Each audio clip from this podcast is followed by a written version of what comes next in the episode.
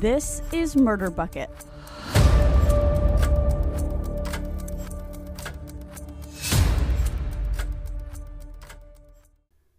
Good evening, Murder Bucket family, and welcome back to Tuesday. If you recently saw my social media post, you know that we are going to be doing things just a little bit differently here at the podcast. Normally, we have an episode every single week, and we do mini episodes every other week. Well, for just a little while, we are going to be doing an episode every other week and solely focusing on our Last Supper series. There are a number of different reasons for this change, and one of the big ones right now is life is hard at the moment. Life is busy, life is hectic. I work full time. I am a mom of a three year old. I have a household to take care of. I go to church every Sunday. I have Bible study at my house every Thursday. We have friends that come over every Friday to hang out. And I'm just getting too busy. I should probably have my episodes written maybe a couple at a time. But you know what? I am the world's biggest procrastinator, and I don't do that. And that is 100% on me. One of the other reasons why we are doing it this way is because there are a lot of death row inmates that we have yet to talk about in our Last Supper series. According to the book that we are working through right now, the Serial Killer Cookbook, we still have 25 death row inmates that we need to discuss. And several of those death row inmates are going to be multiple episodes because they have so much information that we need to talk about. While there are some of these death row inmates that have very little information about their lives and their crimes online, there are several that just have a buttload of information. There are documentaries, there are TV shows, there are YouTube channels, there are other podcasts that have discussed them, there are movies, and I want to provide you with all of that information. So that is why Currently, here on the podcast, we are solely going to focus on our Last Supper series. Once this series is over, I will do some sort of social media post or discussion to find out if you are interested in bringing back our mini series. And the mini series, if you don't know, is just shorter episodes that we talk about either lesser known crimes or lesser known weird things, paranormal activity that just don't work for a full length episode. I will probably also put up a poll to see if there are other series that you are interested in discussing. We can always go back to the cult miniseries that we did several episodes on. There could be a variety of different things that you want to talk about. It could be a whole series of just female true crime people, or it could be more weird stuff. It could be a whole series about strange hotels, or, you know, anything. If you have an idea, please send me a message, shoot me an email. All of my information is in the show notes. There are so many ways for you to contact me. Don't be afraid to contact me either. All ideas are great ideas. I mean, they just might need a little tweaking or kind of working out. We're to quickly jump into our week slash weekend recap. Over the weekend, I attended our Ladies Flourish brunch at church. It is just a fantastic time to get together with the different generations of women that are in our church. There are several people who will host a table, which means that they will invite specific people to either sit at your table or invite people that they don't know all that well to sit at their table. Then they decorate the table with like tablecloths and chair covers. And they either bring like fancy china or they use anything that anyone else in the church might have that they could borrow. We hang out, we play some goofy games, we do some giveaways, and we dress up and just spend an afternoon together. And this year, we actually went a little bit beyond what we normally do and we invited all of the ladies to wear what is called a fascinator hat. There's not really like a great way to explain what a fascinator hat except for like it's just a little hat that sits on like the side of your head. You can get them like as a headband or you could get them as a little clip on or something. The hat that I wore was actually my mother in law's hat. The last time that she was here, she very graciously brought one from her collection so that I could wear it. And I did try to give it back to her, but she told me that this is now my hat. So now I have my own fascinator hat. I also went dress shopping with one of my best girlfriends to find something to wear to our mutual best friend's wedding that is coming up in October. And we are so very thrilled for her and her fiance. We absolutely love them both and we cannot wait to celebrate with them. I actually found this really cute jumpsuit at Marshall's, I think. It is super elegant. It's Calvin Klein. It was only like $32, which I was really surprised by. So I'm going to wear it with some really cute black heels, get my hair done, you know, the whole nine yards. She found this really gorgeous, like flower fall type dress at Old Navy. So cute. Cannot wait to see her in that all dressed up. And now I'm going to stop talking about myself and we are going to get into our Last Supper series. Tonight we are discussing Raymond Fernandez and Martha Beck. Raymond Fernandez was born in the territory of Hawaii on December 17, 1914. He moved to Bridgeport, Connecticut shortly after he was born. As a teenager, Raymond went to work on a farm in Spain with his uncle, and while there, he met his wife. They had four children together.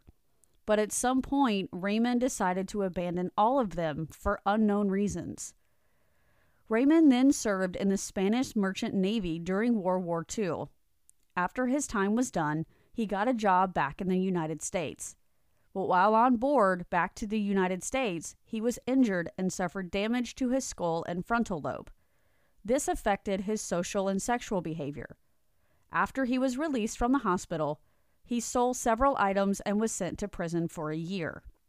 While in prison, his cellmate persuaded him to convert to believe in voodoo and black magic. Martha Beck was born in Milton, Florida on May 6, 1920. As a teenager, she ran away from home and joined a traveling circus. Once she was done with this adventure, she went to school and studied nursing, but found it very hard to lock down a job due to her weight. She did eventually get a job as an undertaker's assistant. She very quickly quit this job and decided to move to California, where she worked in a United States Army hospital as a nurse. Hey, it's Kaley Cuoco for Priceline. Ready to go to your happy place for a happy price? Well, why didn't you say so? Just download the Priceline app right now and save up to 60% on hotels. So, whether it's Cousin Kevin's Kazoo concert in Kansas City, go Kevin, or Becky's Bachelorette Bash in Bermuda, you never have to miss a trip ever again. So, download the Priceline app today. Your savings are waiting. Go to your happy place for a happy price. Go to your happy price, Priceline. While living in California, she met a man, got pregnant, but that man refused to marry her. Due to the social stigma at the time of having a child out of wedlock, Martha decided to return home to Florida. Martha told everyone back home that her baby's father was killed in the Pacific War. Those around her mourned her loss. Soon after her first baby was born, she became pregnant with her second. Her and the second baby's father decided to marry, but quickly divorced six months later. This ended up leaving Martha unmarried with two children, so she quickly found a job at Pensacola Hospital for Children. She then began reading romance novels and magazines and decided to place a Lonely Hearts ad in 1947, to which Raymond Fernandez answered. This is where things got messy. After Raymond answered the Lonely Hearts ad, he went to visit Martha in Florida and stayed there for a while. Martha decided to tell everyone that she encountered that they were married. After Raymond left, she made preparations to join him in New York City.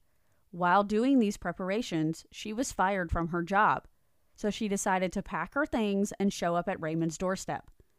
Raymond absolutely loved how much Martha catered to him. And because Martha got so much attention from this, she decided to send her children to the Salvation Army so that she could devote herself to him without distractions. Then, in 1949, Raymond and Martha decided to commit three murders. Janet Fay became engaged to Raymond and went to live with him at his Long Island apartment. When Martha showed up and caught her in bed with Raymond, she became enraged and struck her in the head with a hammer. Raymond then strangled Janet. After this, Raymond and Martha traveled to Wyoming Township in Michigan, where they stayed with Delphine Downing and her two year old daughter. In February, Delphine became agitated, so Raymond gave her sleeping pills. When her two year old daughter noticed that her mommy wasn't acting right, she began to cry. Martha panicked and strangled the child. This did not kill her. Raymond believed that once Delphine woke up and noticed the bruises on her daughter's neck, that she would become suspicious, so he decided to shoot her. Several days later, when the daughter was crying again because she couldn't find mommy, Martha got angry and drowned her in a basin of water. They then buried both bodies in the basement, but soon the neighbors became suspicious when they had not seen the mother and daughter in a while. The police were then called. Martha and Raymond were arrested on March 1, 1949. After they were arrested, Raymond confessed to all three murders immediately. They were both extradited back to New York and given the death penalty.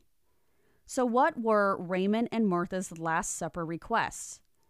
Several different articles have differing information regarding what their requests were. The most concise thing that Raymond requested was an onion omelet, french fries, chocolate, and a Cuban cigar. I'm totally okay with everything that Raymond ordered except maybe the onion omelet. If it had other ingredients in it, it would be completely fine, but just eggs and onions doesn't sound appealing to me. Like, I need ham or bacon or cheese or something. I don't want my breath just smelling like eggs and onions all day. Now, french fries, I'm okay with that as long as maybe I have something that either I can dip them in or they're seasoned really well. Chocolate is always good. And then Cuban cigar, maybe, but I'm not like a super big cigar fan. But I mean, if I had to, I, I guess I would try it. Uh, what was Martha's Last Supper request? Again, there are several different articles that have differing information regarding her request. This is the most concise thing that she requested fried chicken, no wings, french fries, and a lettuce and tomato salad. Fried chicken is completely normal, except who doesn't eat the wings? Like, that is one of the best parts besides the drumsticks. I don't know who wouldn't want to eat wings. It's chicken wings. I mean, you eat those on like a Super Bowl Sunday or like Monday Night Football or when you're hanging out with your friends or you go to like Buffalo Wild Wings or some local wing shop. I mean, wings are wings. Why would you not want those? Again, french fries, completely okay with those. The lettuce and tomato salad, though, is a little weird, but if that's the only thing they had, then I would eat it. What are your thoughts on their Last Supper requests? Would you ask for something different, or would you change anything, or would you be completely okay with everything that they asked for? Both Raymond and Martha were executed on March 8, 1951.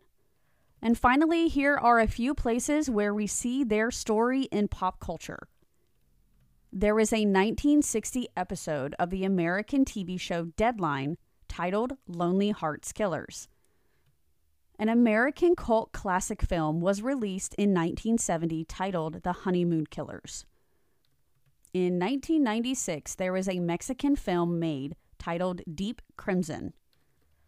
In 2006, there was an American film made titled Lonely Hearts, as well as the TV series Cold Case made an episode titled Lonely Hearts.